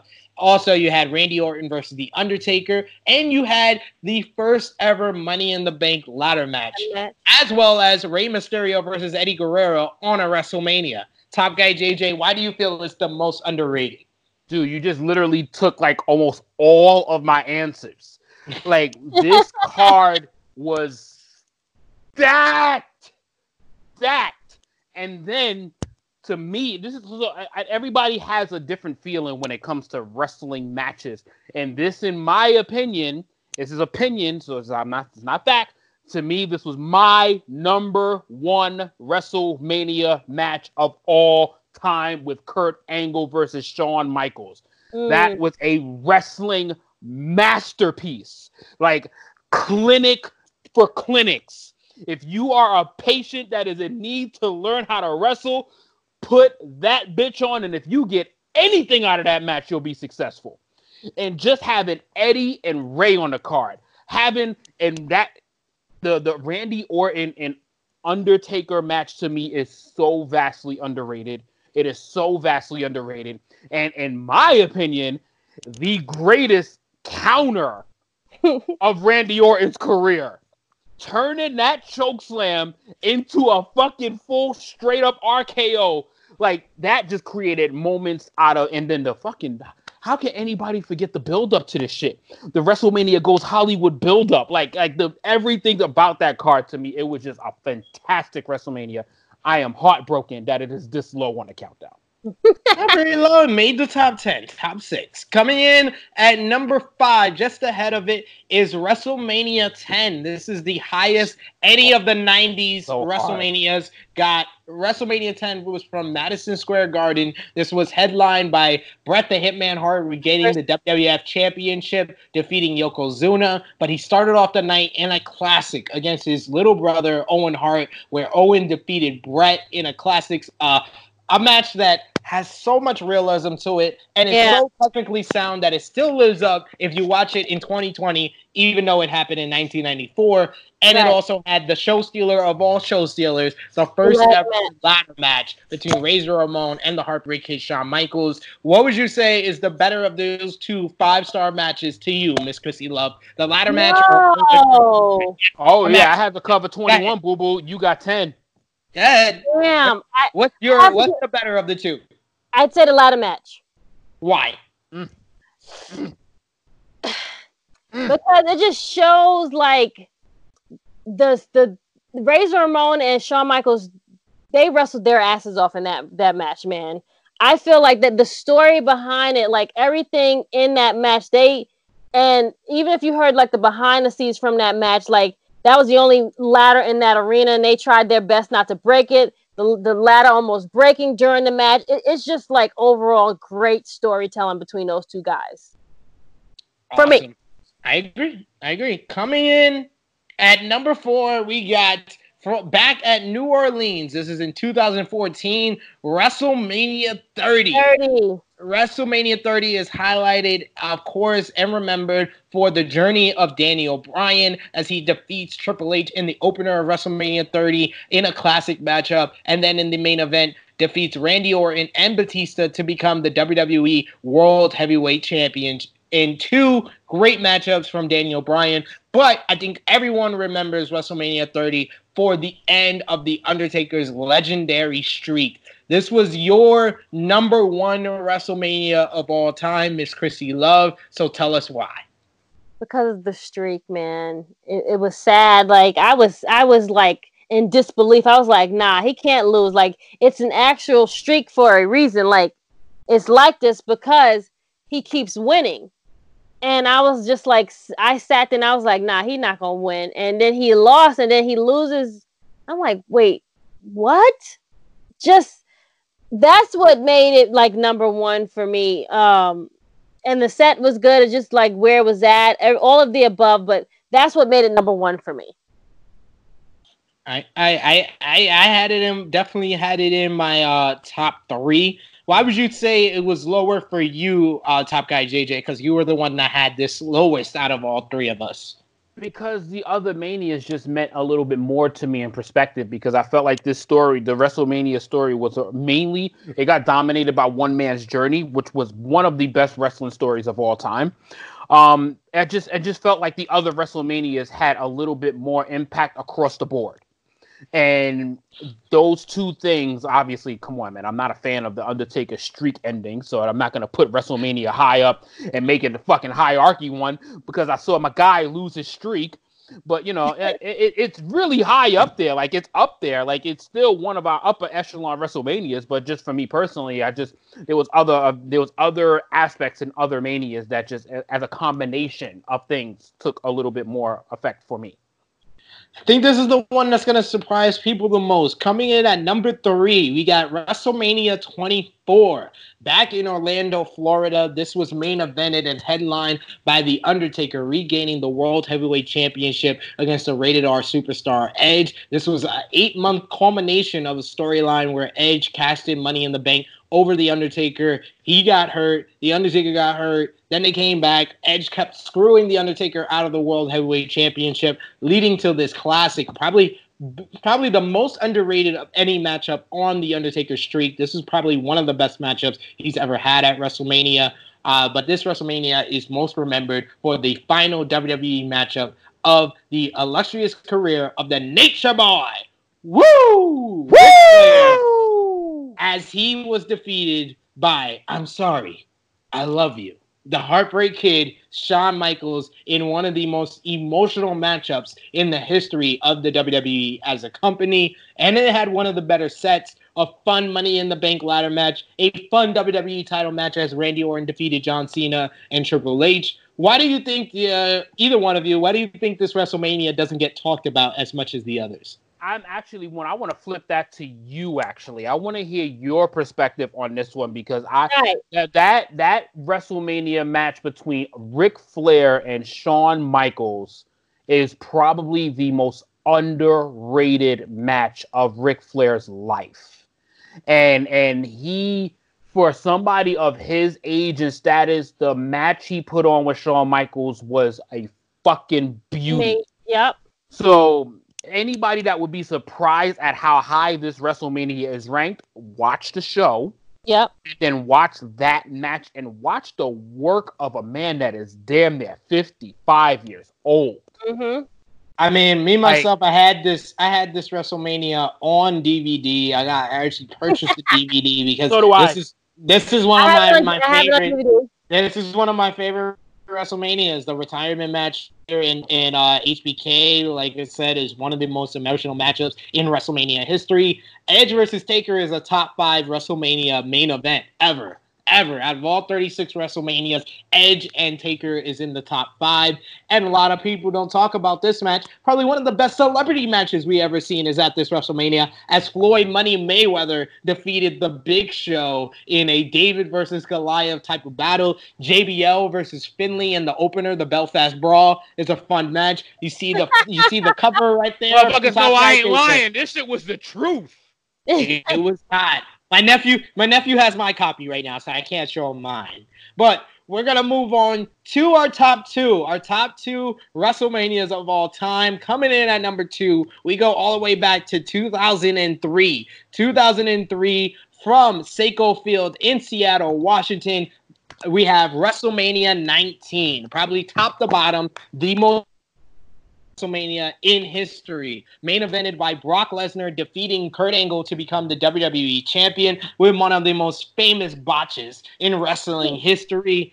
Uh, you had the battle for who created WrestleMania as Hollywood Hulk Hogan went one on one with Mr. McMahon. You had the final battle between Stone Cold Steve Austin and The Rock. You had the show stealer that was Shawn Michaels defeating Chris Jericho in a uh, student a student versus teacher type of battle. You had uh, Rey Mysterio versus Matt Hardy in the opener, a three way matchup for the WWE Tag Team titles.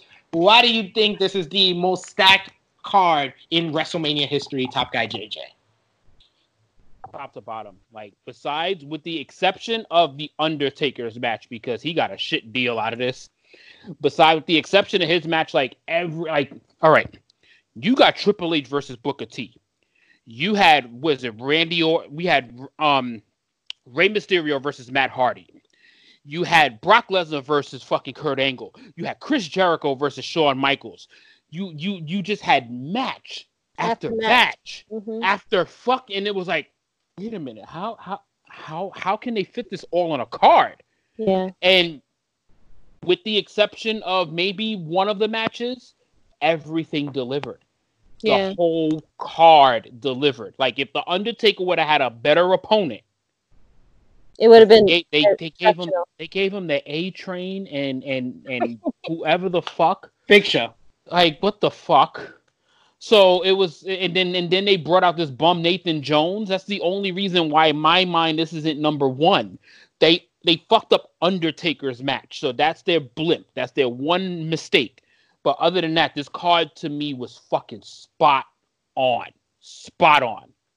Came very close to overtaking our number one, but number one is of course WrestleMania 17, the culmination of the Attitude Era in 2001 from Houston, from Houston, Texas. It's headlined by one of the greatest main events in WrestleMania history as Stone Cold Steve Austin regains the WWF Championship versus The Rock in a no disqualification matchup. This also has a technical masterpiece that was Kurt Angle versus uh, uh, Chris Benoit. This had a great, a good opener with William Regal versus Chris Jericho. This has one of the biggest stunt shows in WWE history. TLC 2, Tables, Ladders, and Chairs, as Edge and Christian regained the WWF Tag Team titles versus the Hardys versus the Dudleys. Um, match after match, this card is just stacked. You have the gimmick battle royal. You got Vince versus Shane. You got you got Eddie Guerrero versus Test. There's not a bad match on this card. Pretty much, you can watch this card from start to finish. You won't have to skip anything. You'll enjoy it, and you get the Attitude Era in a nutshell. Even yeah. though even the Raven versus Kane versus Big Show match, it's just fun. It's one of the most fun matches you will ever see. Hardcore title matches you will ever see. Uh, Krssi Luv, what's your greatest memory from WrestleMania 17? being a 17 year old kid and just like being more aware of like the attitude era and like the whole thing it's just like from beginning to end like something like as a kid like you was like damn i really love wrestling at that time like it was just something like us being like i don't know if it was us being kids and we're teenagers not being like a bl- like being like blown to what's happening, but just living in that time where it was like a match after match after match, which was just like unbelievable wrestling. Like you just like I really love wrestling back then.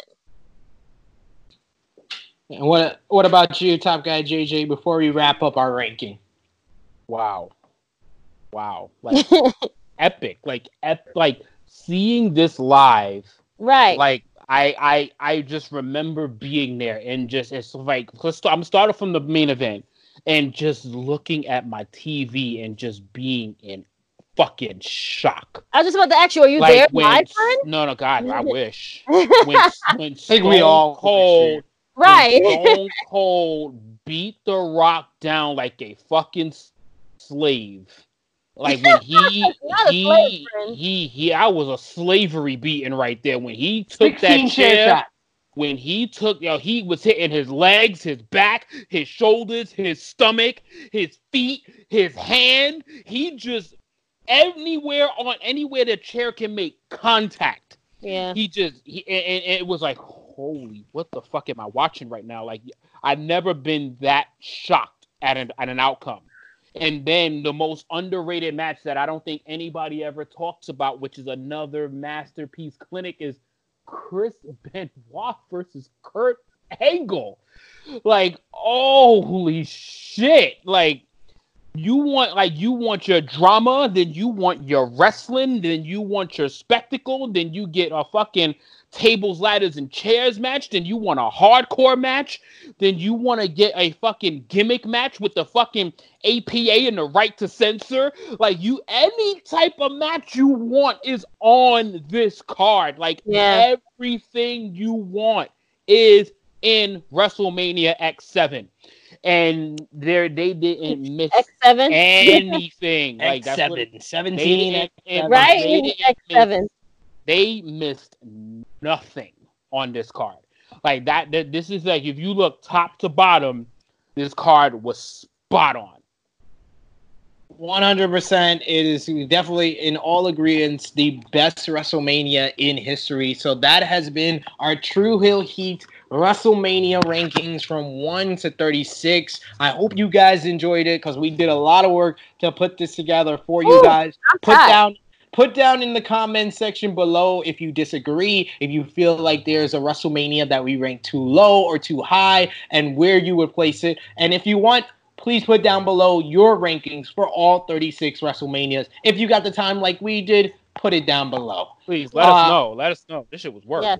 A couple of plugs. True Heel Heat 68 is up on our YouTube channel, so you can hear all of our thoughts and reactions from WrestleMania 36. A new edition of Next XT. He's going to review the the NXT that we went over on this episode, as well as Jimmy and Cash will go over all AEW Dynamite on the All Elite recap this weekend. And Dark Power is up on our YouTube channel right now. Check out all of our countdowns for WrestleMania week top five worst WrestleManias, top 10 WrestleMania build-ups, top 10 WrestleMania openers, and the top 10 best WrestleMania matches. A new SmackDown with the Lynches, so she can, your our lovely princess of all the true heels with her family is going to break down all of the news and notes from SmackDown after WrestleMania, and an all. Uh, and check out our all new Dark Side of the Ring Brawl for All review coming this, and that's up on the YouTube channel uh, right now. But you can check it out this weekend as well. Krssi Luv, Top Guy JJ, where can they find you on social media? You can find me on Twitter, IG, uh, Facebook, Sensational Miss Krssi Luv or Krssi Luv underscore or Crystal Lynch. See you there. All right, and for Instagram, for me, it's True Heel underscore Top Guy JJ. At Facebook, I'm Justin Johnson, and uh, yeah, I'm not gonna keep promoting Twitter until I get a handle on it because I have no idea what the fuck I'm doing on it yet. Yeah. On Facebook, you can become a part of the True Heels group page, as well as like and support the Pro Wrestling Spotlight, Dirt Sheet Radio, or our friends at Battle Club Pro. You can also follow Battle Club Pro on the Twitter machine and Instagram. True Heel Heat. You can like and support us on Facebook. Uh, follow the Twitter page as well as the inter- Instagram page. On Instagram, I am True Heel underscore Epic SP3, and True Heel Heat is coming soon to Anchor, where we'll be available on all of your audio platforms for podcast enjoyment. So stay tuned to that. So, for the lovely Miss Chrissy Love, for the resident True Heel alcoholic top guy JJ, it is me, it is me, your True Heel phenom SP3. This has been the very aptly named True Heel Heat 69. We are signing off until True Heat 70 next week. Signing off until next time. Word life.